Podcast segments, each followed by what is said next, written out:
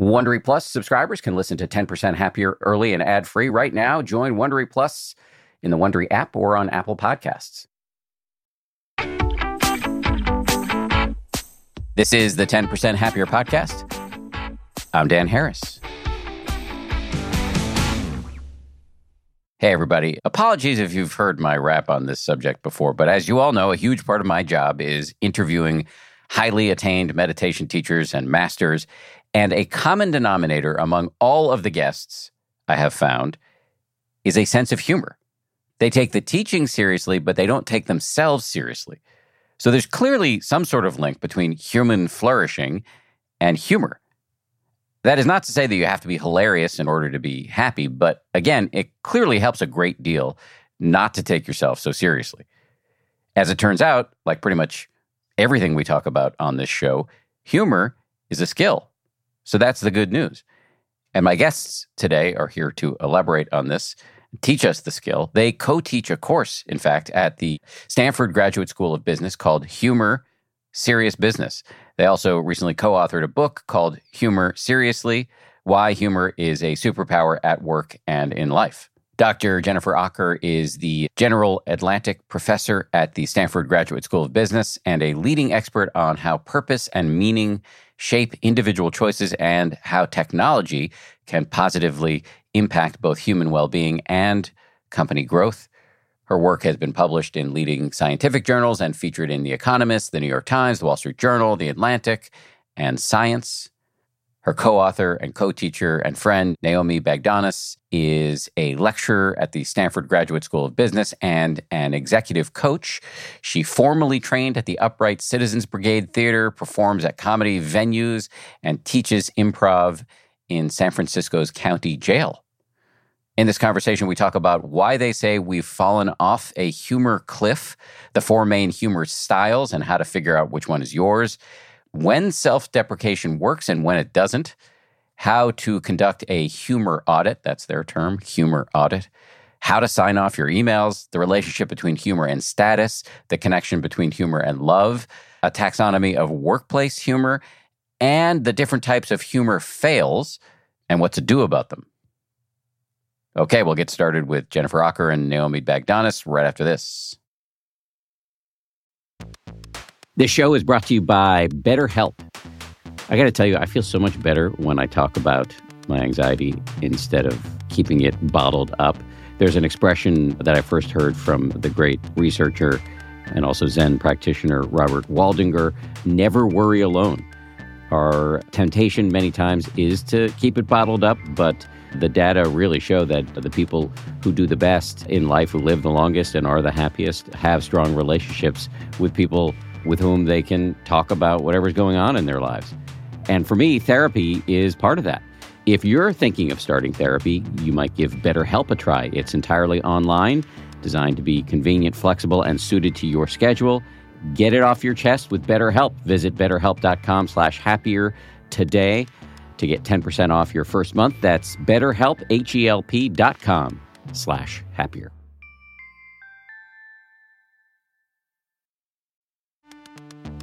You can count on T Mobile to help keep you connected after investing billions to light up their network from big cities to small towns. T Mobile is America's largest 5G network.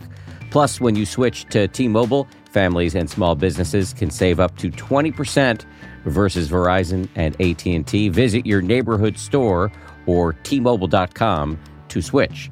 Plan savings with T-Mobile Third line free on essentials via monthly bill credits versus comparable available plans.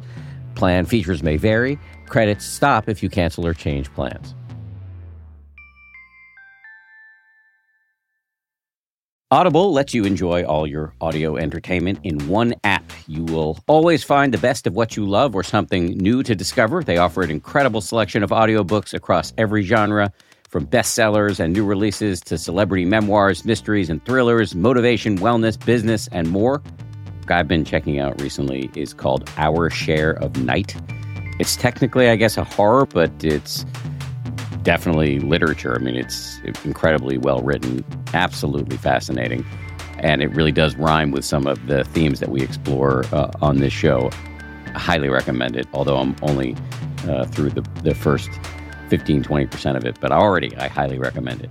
As an Audible member, you can choose one title a month to keep from the entire catalog, including the latest bestsellers and new releases.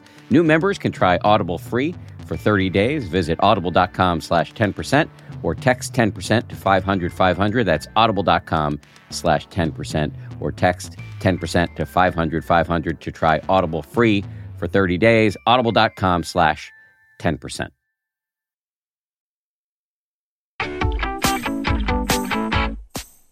Jennifer Aaker and Naomi Bagdonas, welcome to the show. Thank you so much. We're so happy to be here. I'm happy you're here. Jennifer, let me just start with you. You say that we've fallen off a humor cliff. What do you mean by that? Yes. So we have data from over 1.5 million people collected globally by Gallup that asked a very simple question, and that is Did you smile or laugh a lot yesterday? And the answer is yes, when we're 16 and 18 and 20. And then all of a sudden, right around 23 ish, the answer drops and becomes no for pretty much everyone. And here's the problem. So, right around the time we get into the workforce, the answer becomes no, I don't remember smiling or laughing a lot yesterday. And it doesn't come back up until about 80. And that is the humor cliff. The biggest challenge is average life expectancy is 78. So that's a math problem. That is a humor cliff. It's just this idea that we stop smiling and laughing. As kids, we do it all of the time. And then there's something about around the time we enter the workforce where we stop. So, what's going on there? Naomi, uh, why don't you take that one?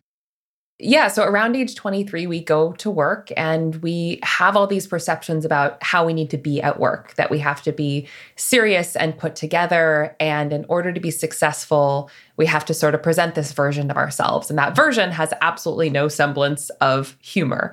Now, there are a couple of hangups and misconceptions that people bring to the table about humor and about its value in the world, uh, especially at work. And the first is that this is about being funny. It's about inventing something clever from thin air. And that is not true at all.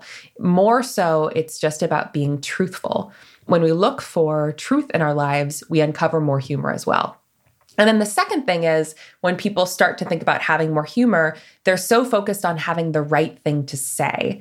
And it's actually about being in the right mindset. And so this is what we work with our students on at Stanford as they're integrating humor back into their lives and especially in their professional lives, we're training them to navigate their lives on the precipice of a smile, not tell jokes, but just go about your life looking for reasons to be delighted rather than disappointed. It's so funny you say this thing about not telling people they need to be funny. Behind the scenes at 10% Happier, as we launch more podcasts with different hosts and we bring different talent onto the app.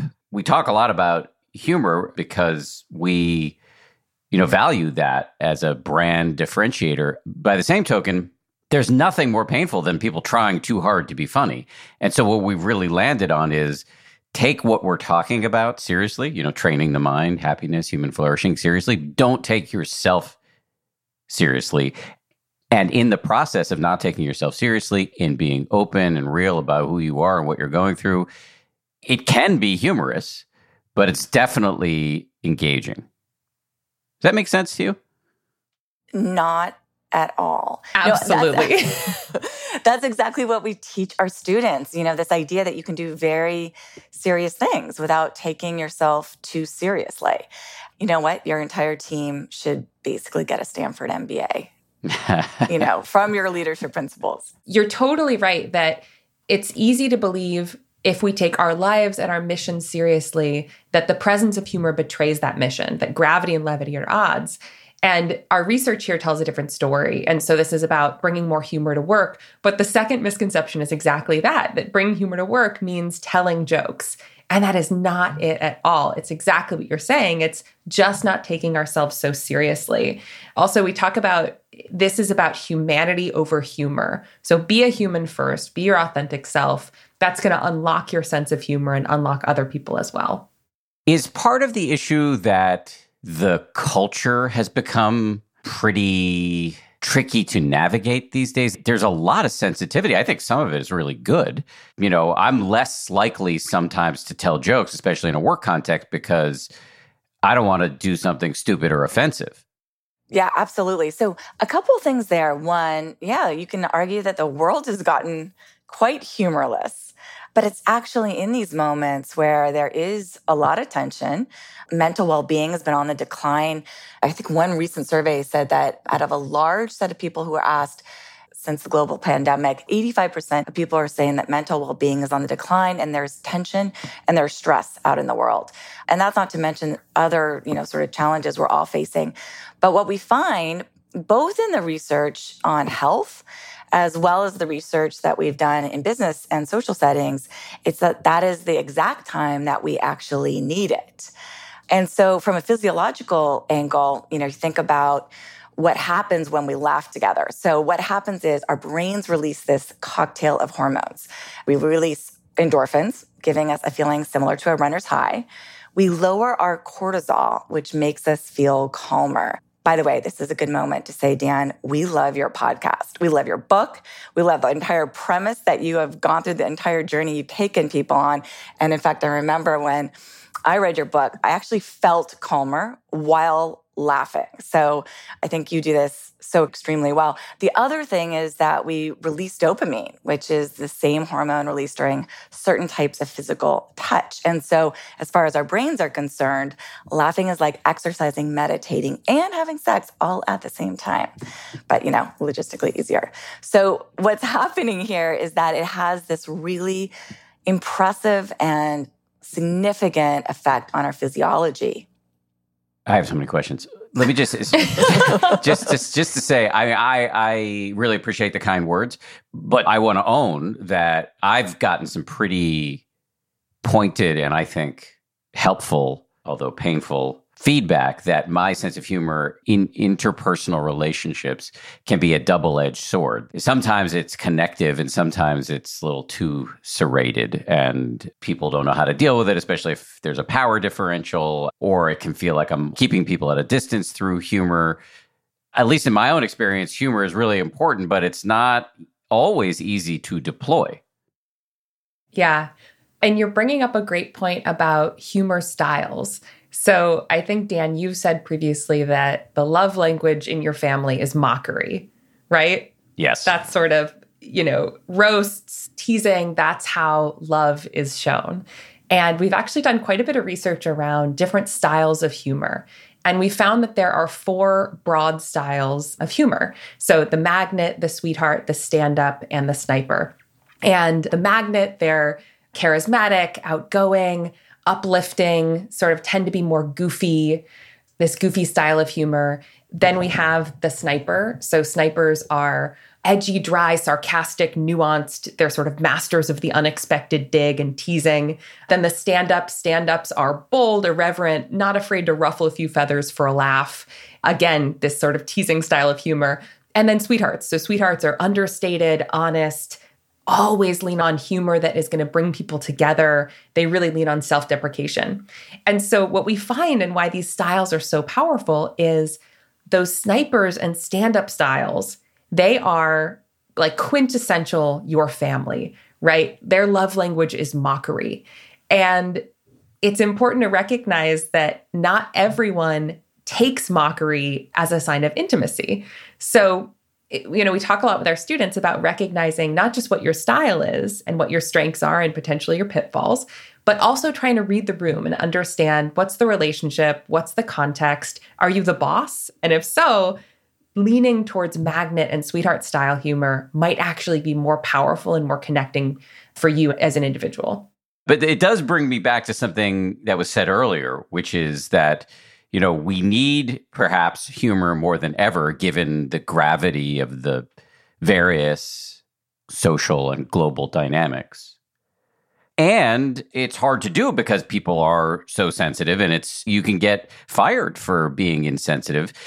And so you're asking me to like do a bunch of things at one time. One is to have the the humor mindset. Two is to like get a joke that comes to mind. Three is to read the room correctly And four is to juggle uh, knives. Is to juggle is knives. To, yeah, yeah. Well, and, and kittens at the same time. You've got it. I think our job here is done. yeah, we can wrap up here. I mean, part of this is, you know, this misperception of what what you're trying to do. So people often equate being funny with humor, but it's not. It's as you said earlier, it's the the worst thing you can do when you're trying to create a culture of levity in your team or your family or when talking to strangers is try to be funny. And there's so many boomerang effects that can happen there. But what we talk about in our class at Stanford and in our research is it's not about trying to be funny. It's really about noticing truths in the world. And so one of our first tips is just you start with truth. You know, don't try to be funny, just notice what's true.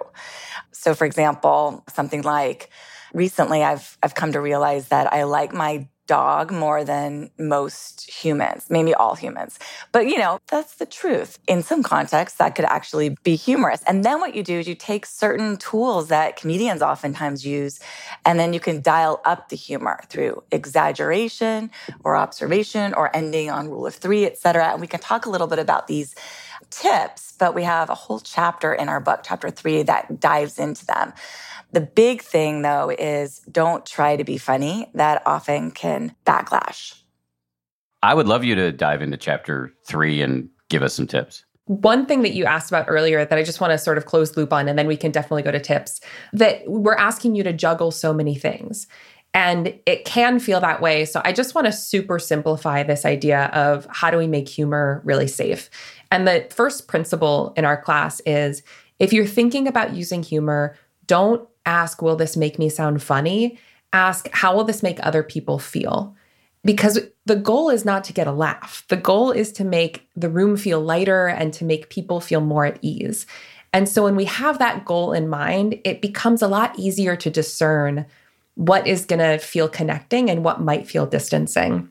And there's sort of this broader goal in this work, which is the phrase people want to be valued members of a winning team on an inspired mission. And so, if we keep that in mind, how do I make sure that the people on this team feel valued? How do we maintain a winning attitude? How do we stay connected to our inspired mission? Staying light and staying loose, having a sense of humor, not taking ourselves too seriously. It's not about being funny, right? But sort of staying light and loose that helps to further all of these things. So, again, I just want to super simplify. It feels like we're juggling a lot, but it really is don't ask, will this make me sound funny? Ask, how is this going to make other people feel? I like that. It reminds me a little bit of something that my meditation teacher, Joseph Goldstein, once said to me about how to speak skillfully in the context of controversial social justice issues. I hope I'm not mangling what he said, but it was something about like, is what you're about to say likely to bring people together or drive them apart? Yes. Yeah. And it sounds like that's reasonably close to your humor guideline. Absolutely. Yeah, exactly, exactly. I think people get so focused on themselves when it comes to humor. Like you get nervous and you think, okay, I want to be funny. I want to say the right thing in the right way.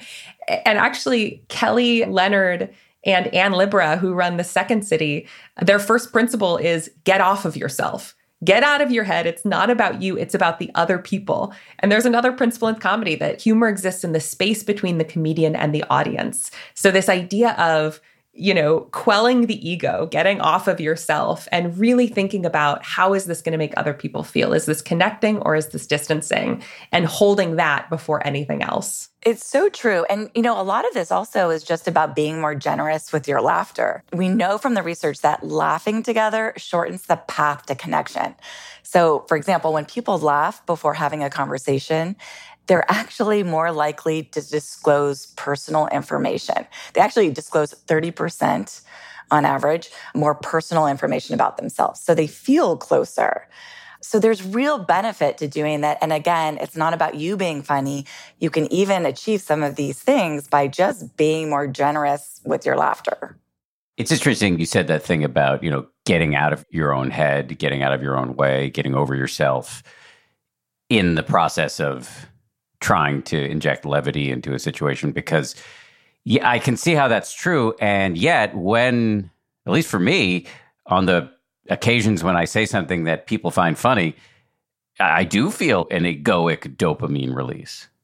Totally. Well, you are releasing dopamine. It feels mm-hmm. awesome. And it feels awesome for good reason because not only is it making us feel better, right? It's releasing endorphins, making us feel more energized, able to bounce back more quickly from setbacks, dopamine, lowering our cortisol, but it's also changing other people's perceptions of us. So we know from the research that individuals who use humor effectively at work are viewed by others as significantly higher in status, more confident, and more competent. We also know that leaders with a good sense of humor are seen as 27% more motivating by their employees, and that those employees report being 15% more engaged at work. And so you are feeling good for good reason. However, if you focus too much on that, if that's the goal, you know, to be funny, then it's the most surefire way, way to fail. So is the poster child for doing this incorrectly Michael from The Office? yeah, probably. Yeah, it, you can see why, right? Is so focused on being funny himself and being seen a certain way rather than how it makes other people feel. Side note, favorite Office episode ever. Have you guys seen the one where they all go to Michael's house and he has this TV that's like 12 inches by 12 inches on the wall? It's absolutely hilarious. We should all go watch it later. And so Lee Eisenberg, who was a guest in our class, who's a writer for The Office, he talked about how that was one of their favorite episodes to film but it took them like three times the normal episode length because they could not stop laughing. Everyone's like in tears. And even if you watch the episode, there'll be cuts where you sort of see like tears in like some of the some of the actors' eyes because they've just been like having so, so much fun with it. Anyways, so that's our homework for today is to watch that episode after this. Shout out to Lee Eisenberg. Actually, he is an old friend of mine. So while we're propping him up, just to say, he's got a new show coming out on Apple TV Plus uh, called We Crashed about We Work. Yep. Awesome. We love Lee. We love Lee. great guy. Okay. Enough promoting of Lee. Let's go back to the long neglected chapter three that you guys were supposed to be walking me through. Actually, Lee had a big role in chapter three. He would come to our class and we would delve into these different sort of rules and insights that comedians often use. Naomi, why don't you take it away? Yeah. So I think what's helpful to boil it down to two quick principles. And those principles are truth and misdirection. So, first, we've talked about at the heart of humor is truth. Don't look for what's funny. Instead, just notice things that are true. The comedian Sarah Cooper has this great airplane seating chart, she made the observation that airplane seats tend to get smaller and smaller and more uncomfortable. And so that's the truth, right? She made this airplane seating chart and the labels were things like you know economy economy economy comfort economy economy discomfort economy agony economy to the reckoning where's your god now economy satan's den economy and then finally just poop so this is like super simple truth observation and by the way she added a little bit of exaggeration to it Second is misdirection. So laughter springs from the unexpected, right? When we look at a visual, it looks like a regular airplane seating chart, and then all of a sudden, economy to the reckoning. And so, those are the two sort of highest order principles. So, look at what's true in your life and then try and figure out a way to communicate it in a way that has a bit of misdirection built in. Coming up, Jennifer and Naomi explain how to conduct what they call a humor audit. They talk about how to sign off on your emails and the pros and cons of self deprecating humor. That's right after this. The weather is getting warmer. Time to ditch my jackets and sweaters for shorts and tees. I used to waste my money on clothing that would only last one season. That was until I found Quince. Now I've got high quality pieces that never go out of style that I will be wearing year after year.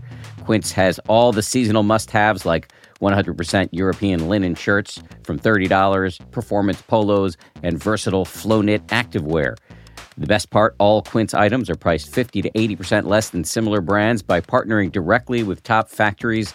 Quince cuts out the cost of the middleman and passes the savings on to us. And Quince only works with factories that use safe, ethical, and responsible manufacturing practices along with premium fabrics and finishes. I just made a big order at quince.com. I got two pairs of sweatpants that I've just had for like a week and I already love them. I'm wearing them all the time. Sweatpants are a huge deal to me uh, because I work from home and I want to look reasonably good, you know, in front of my wife and stuff, but uh, I want to be comfortable. And uh, the Quince sweatpants uh, do the trick. For me, the bottom line is uh, they've got good looking stuff at low prices. Not a bad recipe. You should go ahead and upgrade your wardrobe. Go to quince.com slash happier for free shipping on your order and 365 day returns. That's Q-U-I-N-C-E dot com slash happier to get free shipping and 365 day returns. Quince.com slash happier.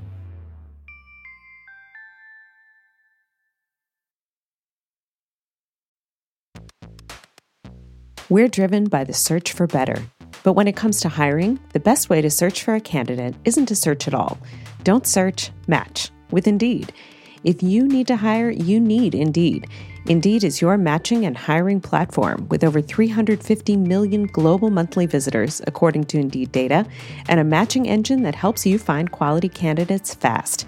Ditch the busy work. Use Indeed for scheduling, screening, and messaging so you can connect with candidates faster. And listeners of this show will get a $75 sponsored job credit to get your jobs more visibility at Indeed.com slash happier. Just go to Indeed.com slash happier right now and support our show by saying you heard about Indeed on this podcast. Indeed.com slash happier. Terms and conditions apply. Need to hire? You need Indeed.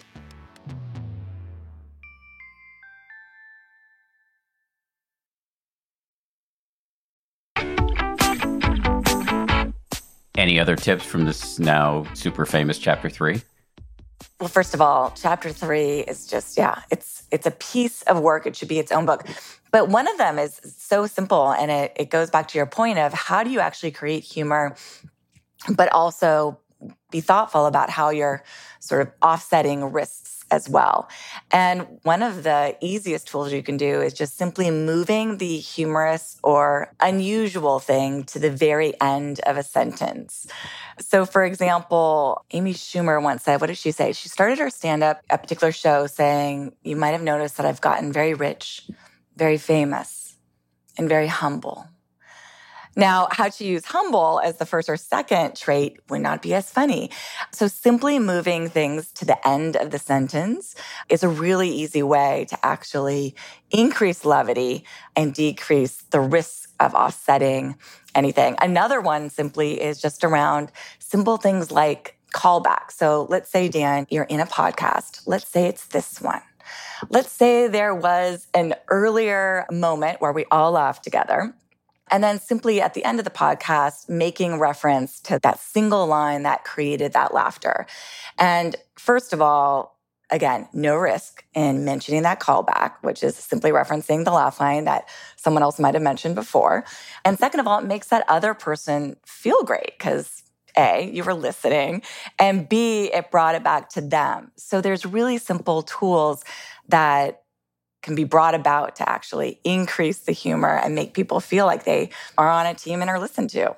I'll add on a couple more. So we talked about exaggeration, that's a good one. And then another is contrast. So look for areas of contrast in your life or try and build contrast into your observation. So one of my favorite Larry David quotes is I had a wonderful childhood, which is really tough because it's hard to adjust to a miserable adulthood right? So just making that sort of area of contrast. Rule of three is another good one. So that's Jennifer talked about ending on the humorous thing. If you're not sure how to do that, just create a list of three things, make the last one a little bit unexpected, like the Amy Schumer humility quote.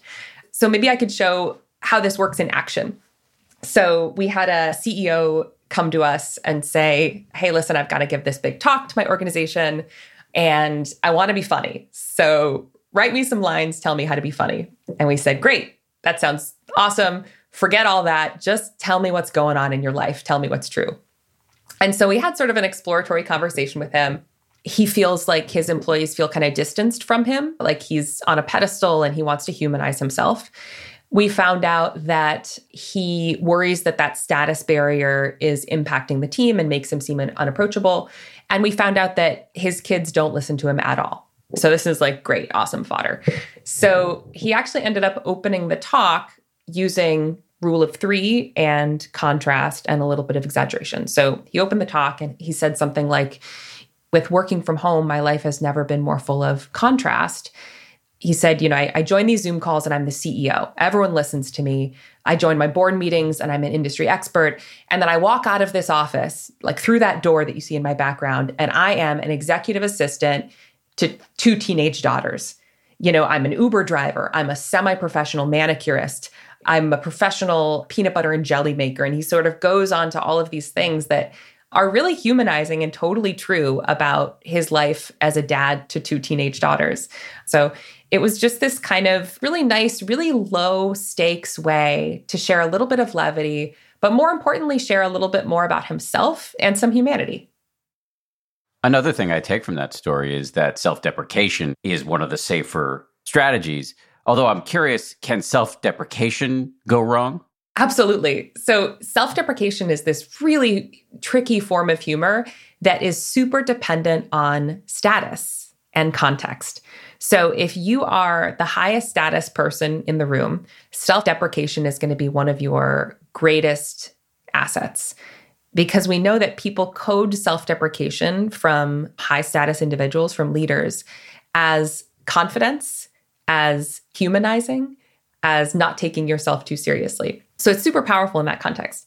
But we also know that folks who are lower in status, if they over index on self deprecation, people can sort of code it as genuine insecurity.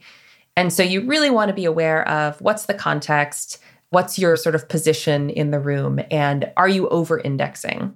That's incredibly helpful. It's really interesting. You also mentioned Zoom, the CEO's worried that he was distanced from his employees, especially given the remote culture these days. And I'm just curious are there best practices for humor in an era of remote work? Yeah, I mean, I think the story you're mentioning is one we actually love.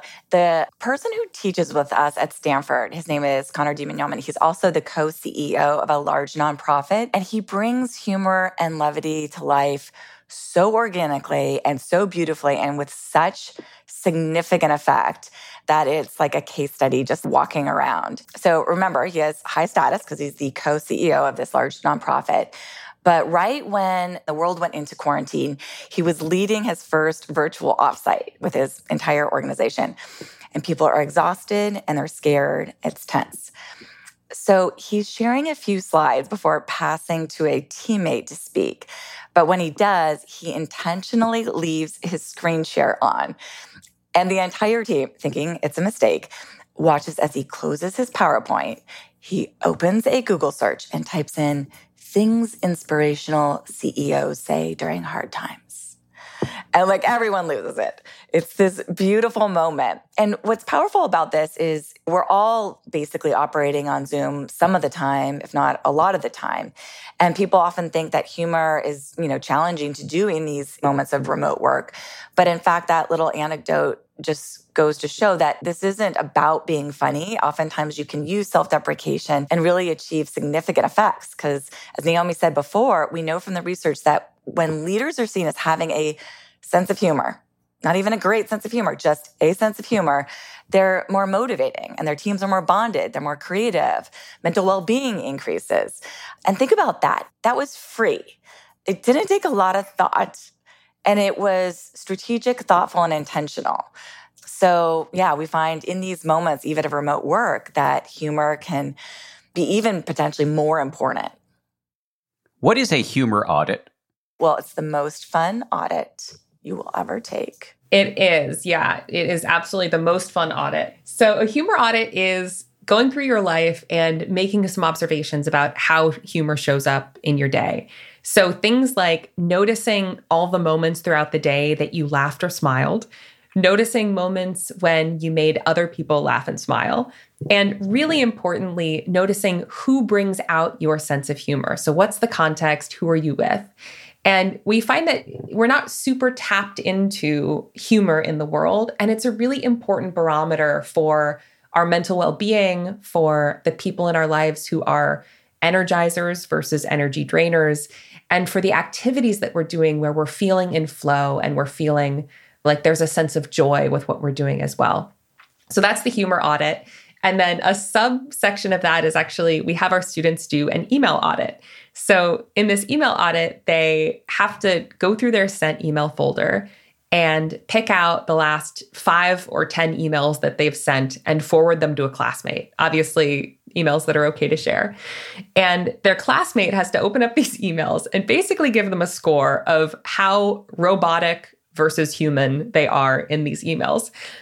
And what we find is the more that we interact with each other electronically, the easier it is to lose our humanity and our sense of humor along the way.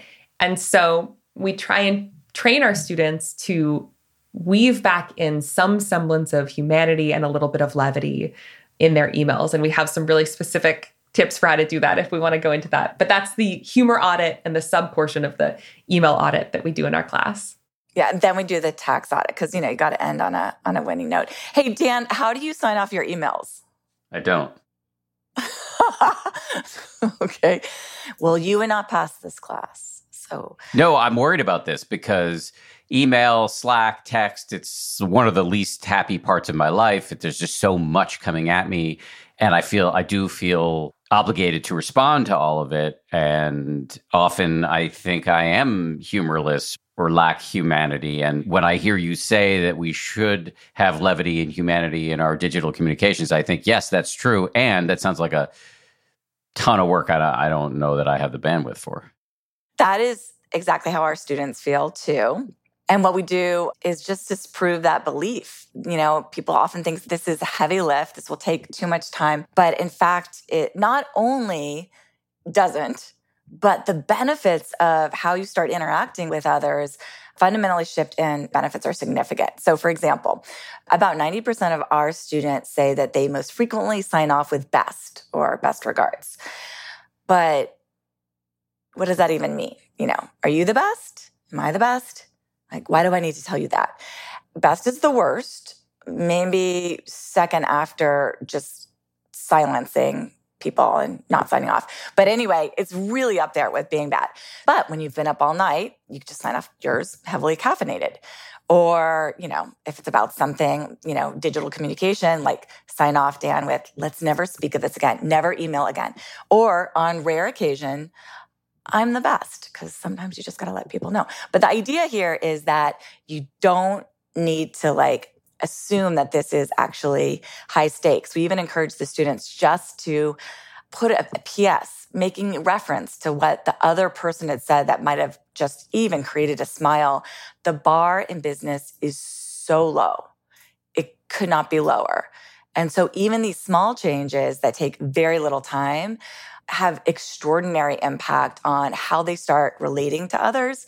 And if trust in our culture and our teams and our organizations is at an all time low, which it is, and we know that if you can make someone smile or laugh, it increases connection, it shortens the distance between two people. Why wouldn't you consider this as a tool in your toolkit? We assume you have a toolkit. Like you seem like a yeah, a handy person. Yeah, and I'll just add I know a lot of this is about creating shortcuts for people because you're right. Writing a funny email sounds super high stakes, but having just one word or line at the end of your email that shows a, any semblance of humanity is actually super easy. So I just went into my sent mail and uh, I'll share my last two email sign-offs. So one was an author uh, had reached out about drumming up buzz for their book, and I wrote super quick one line email back. And then I signed off with buzzing Naomi, right? So just a little bit of levity. Another one had this is a guy who gives a lot of talks and does research around the power of napping. So I just signed off with yours, a napper, right? So any little semblance of humanity or levity or something that relates to the other person completely shifts the dynamic. And what we find is that when you send all of these emails out, right, Dan, when you send your hundreds of emails out, you know, emails that leave your inbox every single day, even if they're one line, if they have a tiny bit of humanity, it creates this ripple effect where everything you get back has a bit of humanity and levity as well. What if you're actually a lizard? oh my god. This yeah, we, this is a problem yeah. in the class that we teach for humor for reptiles. And it's a great question, one that we really have to tackle. Like, I would have told that guy, your stupid email is making me tired. and then it would have been like a family member and they would have said, I love you. You love me. Exactly. Mockery. Oh my yeah. God. I never Dan must so, love no. me. exactly. So, yeah, Matt, but my wife sometimes says she can tell I'm in a bad mood if I'm not saying inappropriate things, which yeah. is so perverse. so, that actually leads me to a bit of what may be a digression here, but I'm interested. We're talking about work and we're going to come back to work, of course. But have you taken a look at the application of humor in one's personal life, in romantic life, and what the benefits and uh, risks may be there? Yes. In fact, one of our favorite studies, we did not run the study, but we very much admire the researchers who did. And what they did was they just asked people, they took like you and your wife and then, you know, another couple, so randomized control conditions, and they put you in the condition where you were asked to think of times where you and your wife laughed together. And in the other condition, the couples were asked, write down times or remember times when you were happy together. And then the researcher came back to the two different sets of couples and asked them, Hey, by the way, how happy are you in your relationship? The individuals in your condition, the one that, who recalled shared moments of laughter, reported to be about 25% happier in their relationship than those who were just thinking about happy moments. 25%. It's an extraordinary thing because we spend a lot of time on therapy theoretically, buying flowers theoretically. And yet, if you cultivate these moments of shared laughter, they become more memorable, they define the relationship, and their impact actually really lasts over time. So, yes, this is really important, not just in business, but absolutely in life.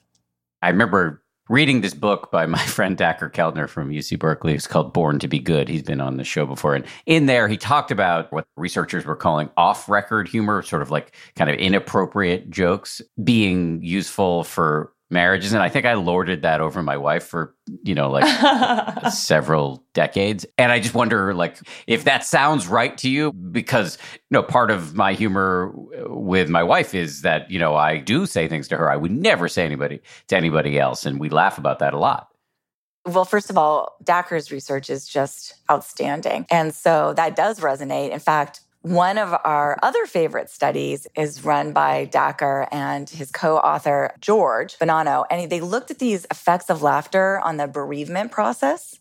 So they recruited about 40 people who had lost a loved one in the last six months, and they asked them to describe their relationship with the deceased.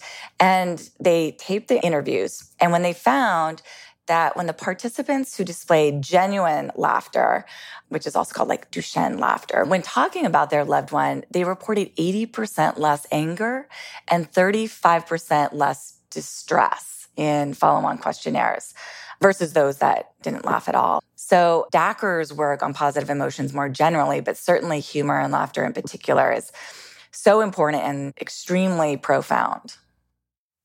What is Duchenne laughter? Because it sounds like a name my wife calls me. All it is is authentic laughter, authentic smiling. So it's when your eyes get kind of crinkly and you're actually truly, truly laughing versus fake laughing.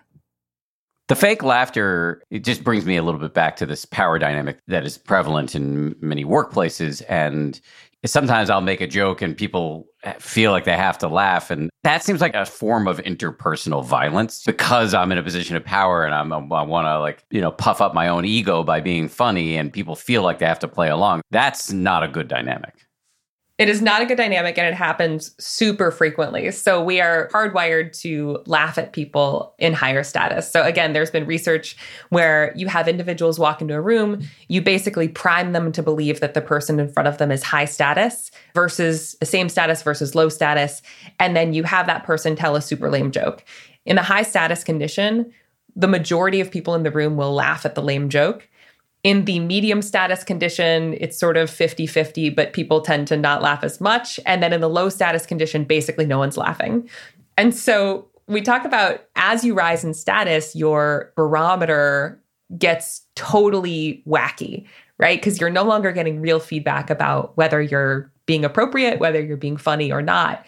And so, in that context, it's super important to have a set of trusted testers. So, people who are going to really shoot straight with you about how your humor's going and give you hard feedback if it's sort of going off track. I also want to come back to this idea of humor outside of work and in particular situations that are really hard or dark humor in situations that are hard, right? You said that you say things to your wife that you wouldn't say to anyone else. And we've done a, quite a bit of interviewing of ER doctors during the pandemic and the things that are said behind the scenes, right? It's this feeling of, listen, my colleagues and I are laughing with each other behind the scenes because we have to. It is a coping mechanism, and we absolutely have to find ways to take care of ourselves emotionally. It doesn't mean that we're not taking our job seriously. In fact, you know, I'm taking my job so seriously that I'm desperate for ways to stay healthy. And we also teach humor and improv in the local county jails in San Francisco. So we do this exercise in the jail. It's an improv exercise and it's called Fuck that shit. Or you can say, like, screw that stuff. It's where members of the community, so these are 35 inmates in the San Francisco County Jail, they step into the middle of the circle and they shout out something that they're frustrated about. And everyone on the outside of the circle has to make a sound or an emotion that is 10 times more frustrated that the person in the middle feels. So someone steps in the circle, they say something they're frustrated about, everyone else sort of growls about it or yells about it or says, you know, that. So what we find with this exercise is some of the things are poignant, some of them are funny, but at the end of it, there is this feeling of sort of camaraderie. And we've had folks in there who cry and say it's a really powerful experience. So there are things like one guy steps in the middle and he says, seeing the exit sign every day and not being able to exit. And everyone just yells as loud as they can. Or someone else steps in and they say, orange being my least favorite color. You know, and everyone's standing there in orange and everyone's just yelling. Someone else steps in and says, my mom dying while I was in jail. And everyone just yells. And so, this ability to have real truth with each other and be able to look at those things and have also an outlet for levity and an ability to sort of bond over the fact that we're all here in orange, that there's an exit sign, whatever those things are, can be such an incredibly powerful and therapeutic thing to do. Yeah, I really resonate with that, given as a former combat correspondent, and we did a lot of joking in the in those contexts. And as I understand it, Jennifer, your interest in humor began in a high stakes context with your mom working in a hospice. Yeah, I grew up with mom doing basically part time work as a hospice volunteer. So her job, she's a teacher, and she also does American Cancer and volunteers for Meals on Wheels. She's one of those angels, ma- magical people. But I remember growing up and she would share with us what people wished for in their last days of life because it was her job working in hospice to see if she could appease them or see if she could make them happier in some way or, you know, at least listen. And, you know, there were a lot of people that she spent the last days with who died in very joyful very appreciative and uplifting ways, but there were also some who did express regret or wishes. And they seem to fall into a few categories. One, I remember her saying that people wish that they lived more boldly. Like, I should have done this, I should have done that, and I should have traveled, I should have taken more risks. I wish I lived more authentically. I wish I was more me. You know, they wish that they didn't listen as much to others or what they should have done. They wish they just savored more the small moments there were so many small moments that they just rushed by. They wish they actually laughed more and didn't take themselves so seriously. So the the earlier comment you made at the beginning of this podcast where you can do very serious things but just not take yourself so seriously. People don't really realize that deeply oftentimes till it's closer to the end. And also I wish I had the chance to say I love you one more time. And so, what's been so fascinating in the 10 years of work that Naomi and I have collaborated and taught is that we've really found through the research and just through the stories of leaders and comedians that we talk to is that humor really mitigates not just that one regret, I wish I didn't take myself so seriously, but the others. Um, because it allows you to move through negative emotions more quickly. That's what you found also as a as a wartime correspondent because it can diffuse tension and empower us to take bolder risks. It absolutely allows us to or can allow us to express ourselves more authentically. In fact, when, you know, we're finding joy, we care less about what people think and do more what we believe. almost by definition, you have to be more present. You know, you have to be really savoring because you're trying to notice these truths, these hidden truths in each moment, or those moments for a callback, you know, to laugh generously again. And maybe most importantly, there are few acts as easy and generous as, you know, sharing a laugh with someone. We have Michael Lewis, who's one of our favorite guests and collaborators and friends. And he ends the book in an afterword he did with us with this phrase that we love, which is where humor exists, love is not far behind. So, yeah, that's one of the reasons we find this to be so important, not just in business, but more broadly. Coming up, Jennifer and Naomi share some humor lessons from the Dalai Lama, the New York Yankees, and Madeleine Albright. And they tell us what to do when an attempt at humor falls flat. Right after this. I love cats. I make no secret of that. We've got four cats. But here's the thing about felines they poop a lot. You need kitty litter, and you need that kitty litter to do the job which is why I'm proud to recommend Tidy Care Alert, which has long lasting ammonia control. So your house or your apartment or your yurt or wherever you live does not smell like you have four cats or however many cats you happen to have. No judgment here. It's low dust and lightweight, which means no lugging heavy bags of cat litter up the stairs. And it's from the brand most often recommended and personally used by veterinarians. Tidy Care Alert uses color changing crystals to detect potential concerns and help put your mind at ease, let Tidy Care Alert help keep an eye on your cat's health.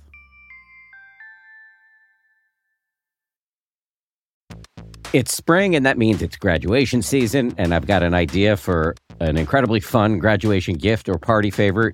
Did you know that you can get personalized M&Ms?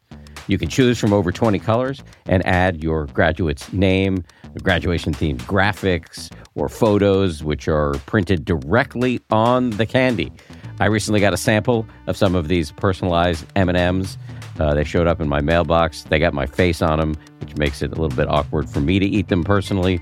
I'm doing it anyway. The M&Ms I got also include the words 10% happier, to which I have a deep attachment. I was kind of thrilled uh, when I saw them. I was wondering if they were a gift from somebody on the uh, 10th anniversary of the 10% Happier book. Turns out they weren't. They were a gift from uh, M&M's, who are now a sponsor of this show. So thank you, M&M's, uh, for sponsoring this show and for the delicious treat. You can visit mms.com to create your own unique custom gifts and memorable party favors for graduations, weddings, birthdays, and more. That's mms.com. Use code HAPPIER to receive 15% off your next order.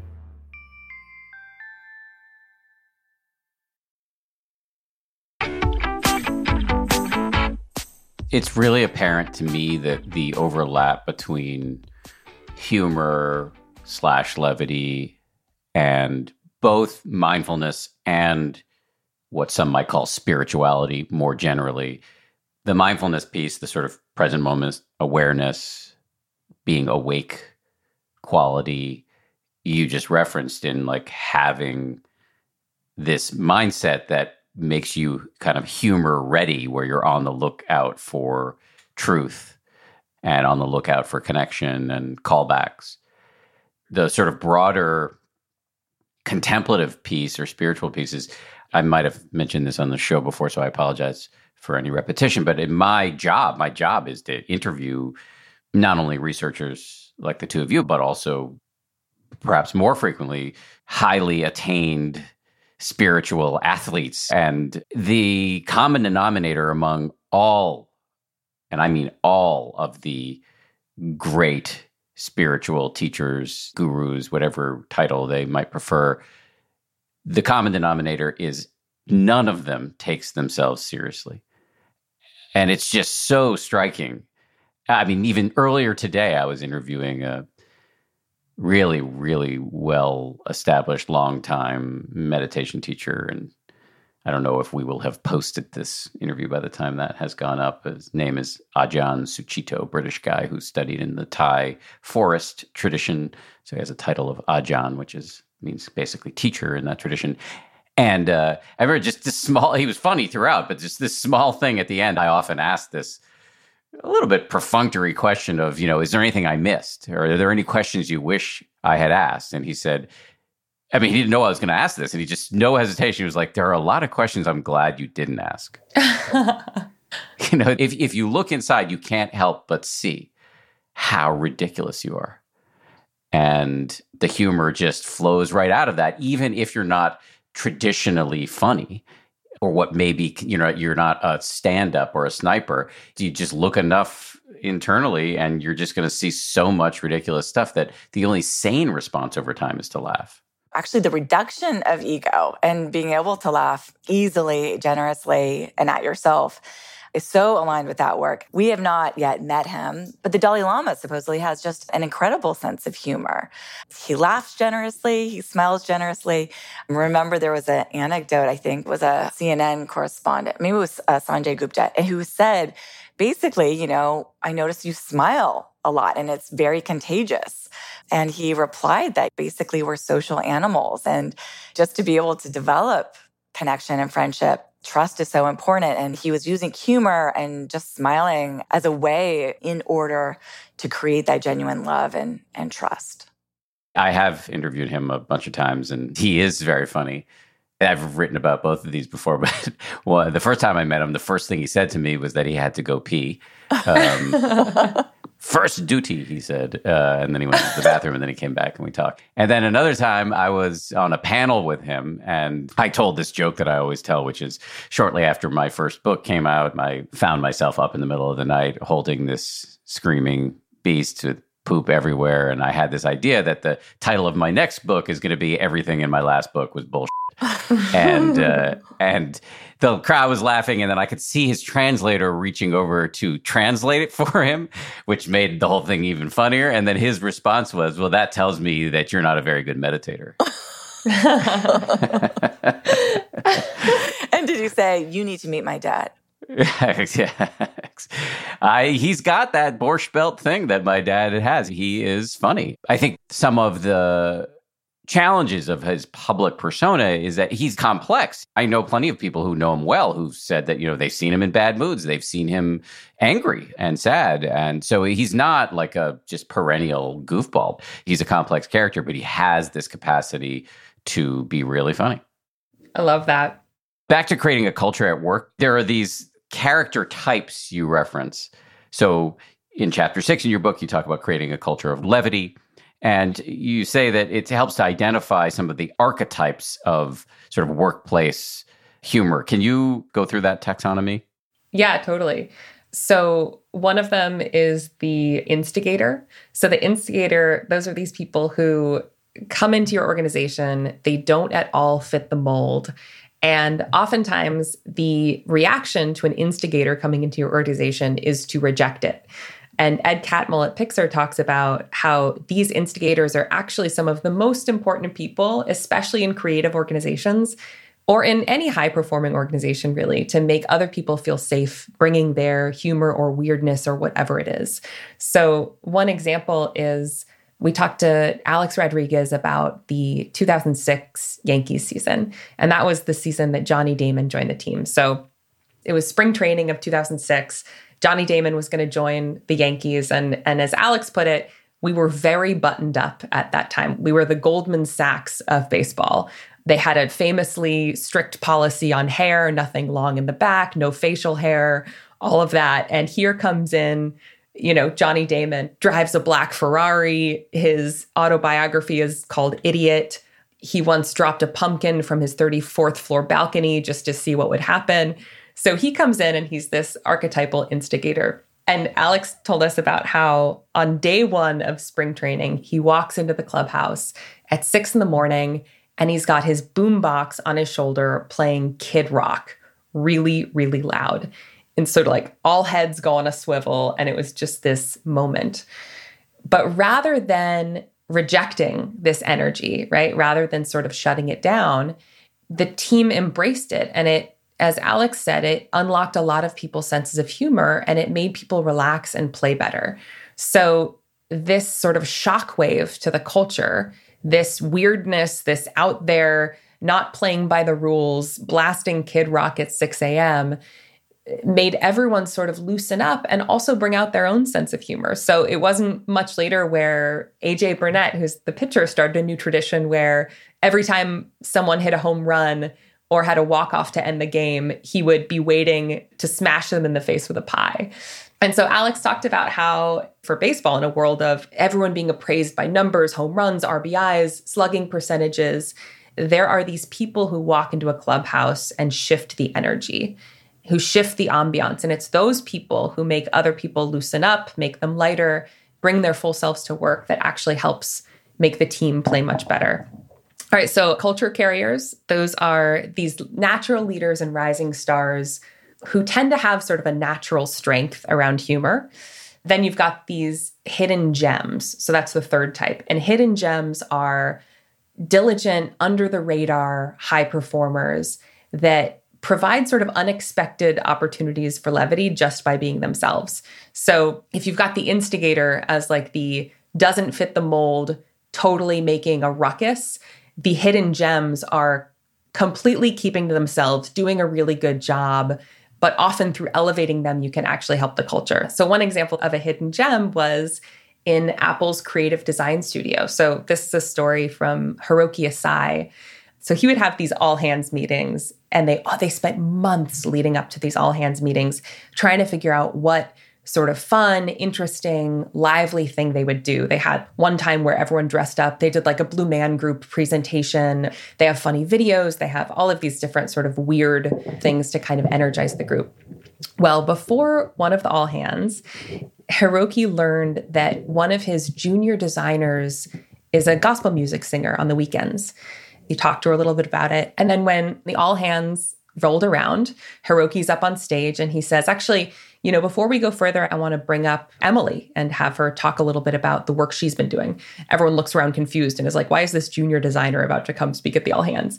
So this woman gets on stage, she grabs the mic and she starts singing, and it turns into a gospel flash mob, like a gospel choir flash mob, where the curtains come back, there's a chorus behind her, there are people planted in the audience who start coming forward and singing. And so it was just this like total weird burst of energy. Everyone's laughing, everyone's singing along. But that's a great example of a hidden gem, right? Just someone, anyone in your organization who is doing a good job, just figuring out something that they're good at, something that they have a passion at outside of work and elevating them to show other people hey, it's okay to bring your whole self to work. Not only that, but this is a place where we're going to celebrate it. What if I want to be an instigator, if I'm by nature an instigator, but I'm afraid? One thing to think about there is we talked about these four humor types.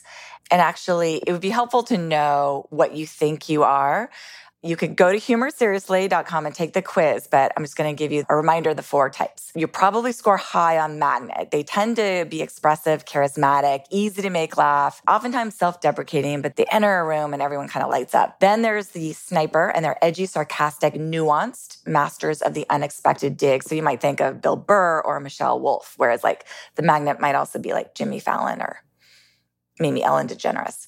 Then there's the sweetheart, and they're earnest and understated, and they use humor just that lightens the mood.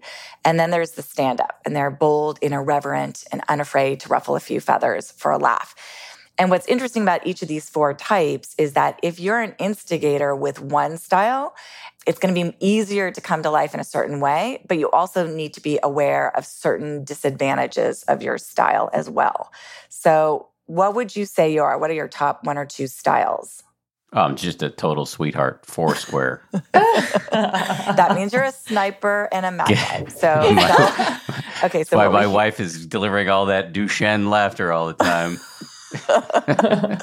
I'm so happy that you have a new word in your vocabulary. You can thank um, Dacher as well for that one. But anyway, okay, so let's assume that you're part sniper, part magnet. And so if you're going to go instigate more of that humor in your organization, your team, or your interviews or whatever, you need to be able to kind of read the room. If you do have the trusted testers around, your wife around, et cetera, probably can lean heavy into instigating humor using that sniper style. But if you you might want to up level more of that magnet style, which makes everyone feel kind of part of the team. If you don't know people as well, or you're talking about things that are challenging, or if you potentially overstepped and you need to kind of recover, that type of magnet style of humor to instigate can really bring people together. That was all super helpful. I actually wasn't really just asking for myself. I was more asking for people who might work in a culture where it's scary, it's intimidating, and they don't feel safe to be themselves uh, or to be funny.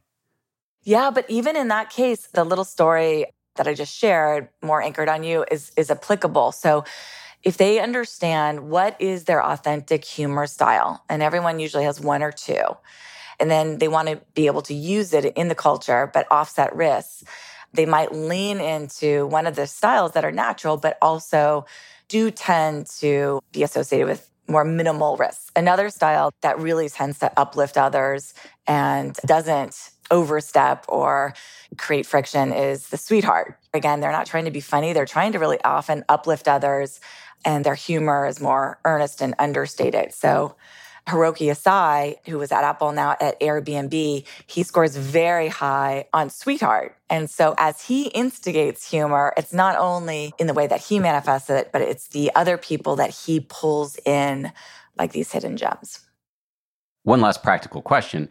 Any advice for when somebody in the room has made an inappropriate joke? What's the best way to handle that? Yeah. And you're phrasing it as inappropriate joke. So let me zoom out for one second and say it's really important to make a distinction about different types of humor fails because we tend to code all humor fails the same. If someone doesn't laugh, then that's horrible. I've done something wrong. I'm never using humor again. There's actually research to suggest that if you use humor in a professional context and it doesn't get a laugh, as long as it's appropriate, it still increases other people's perceptions of your confidence and doesn't have a meaningful impact on status. So, just want to debunk the fact that all humor fails are bad. They're not actually. They can sort of help other people feel comfortable bringing their full selves to work. Now, if you do say something inappropriate and it ruffles feathers, it's really easy in that context. And hopefully, this is getting less common, but it can be really easy in that context to say, oh, well, they just didn't get it. They didn't get the joke. They're too sensitive. They're taking it too seriously. And this can be really dangerous because we know that humor that's derogatory, can actually have a real impact on how people think and how people behave. So it can make prejudiced people more likely to act on their prejudice. So humor that's demeaning and that's derogatory can be really unsafe for us as communities. So if you cross a line, if you offend someone, it's so important to lean in and understand what went wrong. So, first, obviously, a genuine apology, right? Hey, I clearly missed something. I'm really sorry. I didn't mean to. And then, second, understanding what you were missing that caused you to go so wrong. Hey, help me understand. I'd really love to learn from this. So, leaning in and not assuming that it's someone else's fault, really assuming that this is a blind spot for you. It's an empathy fail, even more so than it is a humor fail. And you need to get to the bottom of what's going on. And for this reason, we often coach the leaders that we work with. If you want to get real feedback from your team, after a session where you've tried to use some humor, instead of asking the question, Hey, do you think that humor offended someone? Ask the question, Hey, can you help me think about how the humor I used might have landed wrong? Can you help me think about how what I said could have been inappropriate? And that often makes other people feel safer to voice some discomfort or to surface if people are just laughing because you're the boss. That's all great advice you really took the question in the direction of what to do if you feel like you've said something that's inappropriate.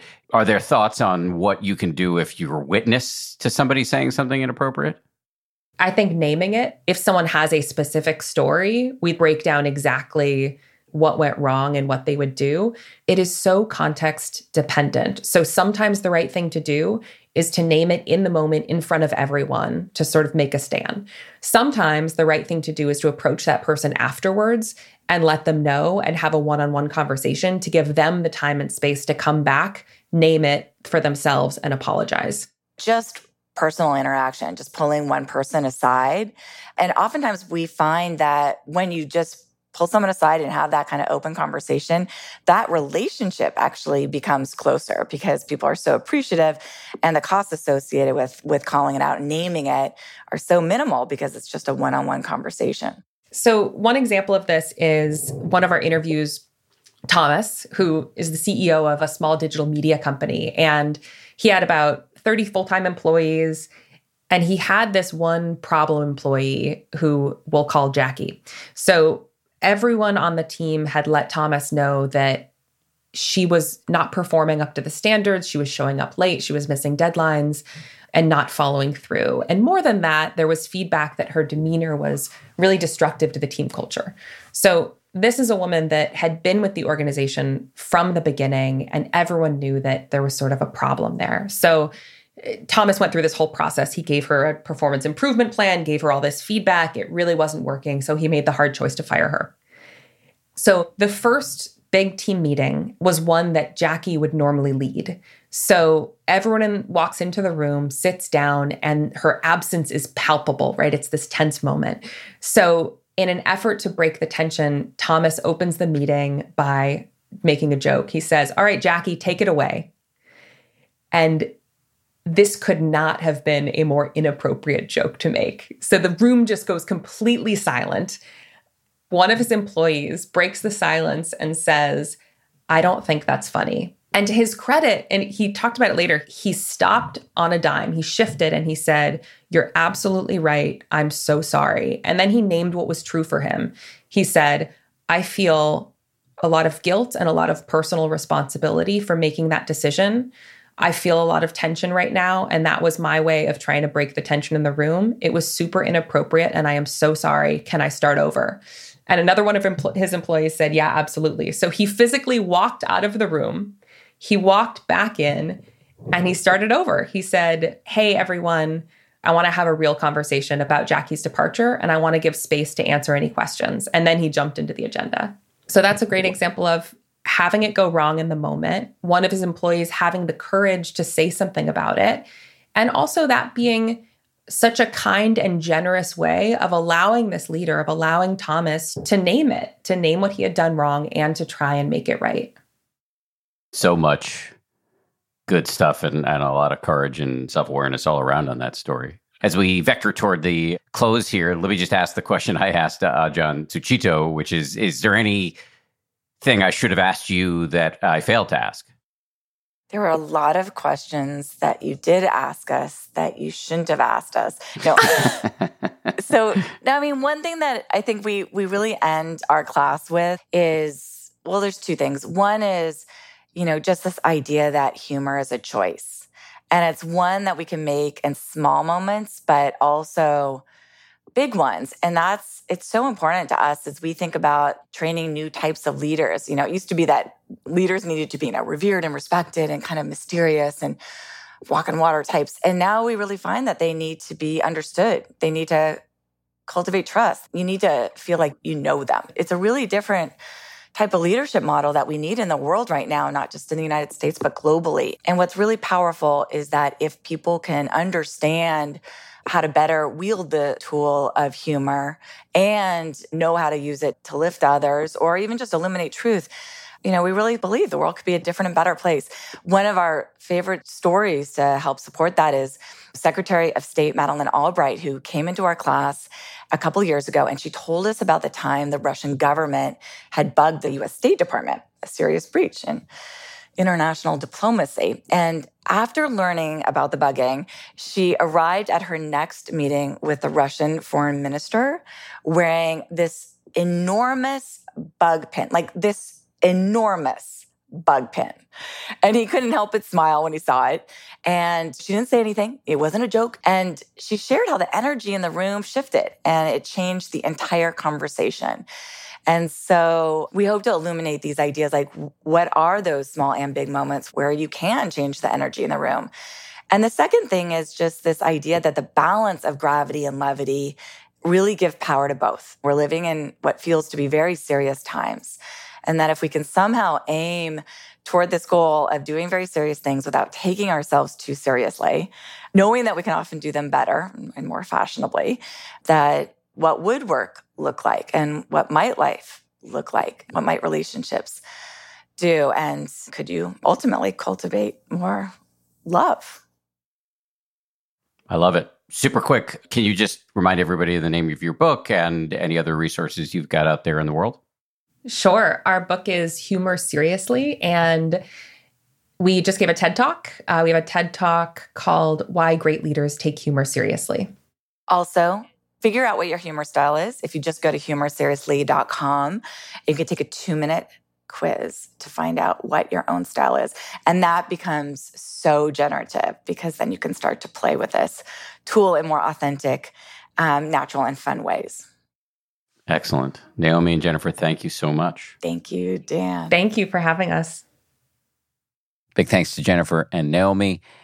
And big thanks as well to everybody who worked so hard on this show. Samuel Johns, Gabrielle Zuckerman, DJ Cashmere, Justine Davey, Kim Bikama, Maria Wortel, and Jen Poyant, and the good folks over at Ultraviolet Audio who do our audio engineering. Coming up on Friday, a bonus meditation that plays off of the themes we've been exploring on the show about how not to take yourself so seriously.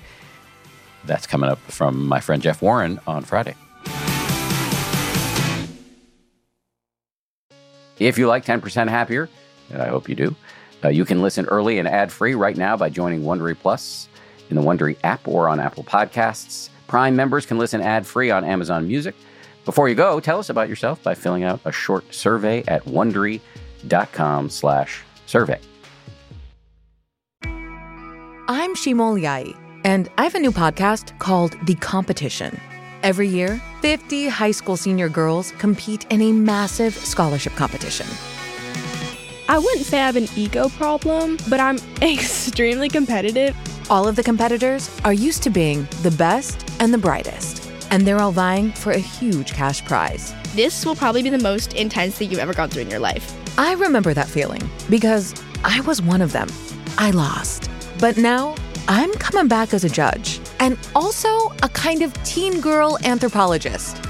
Because if you want to understand what it's like to be a young woman in America today, the competition's not a bad place to start. Hopefully, no one will die on stage tonight. From Pineapple Street Studios and Wondery, this is The Competition. Follow The Competition on the Wondery app or wherever you get your podcasts. You can listen to The Competition early and ad-free right now by joining Wondery Plus. For more than two centuries, the White House has been the stage for some of the most dramatic scenes in American history. Inspired by the hit podcast American History Tellers, Wondery and William Morrow present the new book, The Hidden History of the White House. Each chapter will bring you inside the fierce power struggles, the world altering decisions, and shocking scandals that have shaped our nation. You'll be there when the very foundations of the White House are laid in 1792, and you'll watch as the British burn it down in 1814. Then you'll hear the intimate conversations between FDR and Winston Churchill as they make plans to defeat Nazi forces in 1941. And you'll be in the Situation Room when President Barack Obama approves the raid to bring down the most infamous terrorist in American history. Pre order The Hidden History of the White House now in hardcover or digital editions wherever you get your books.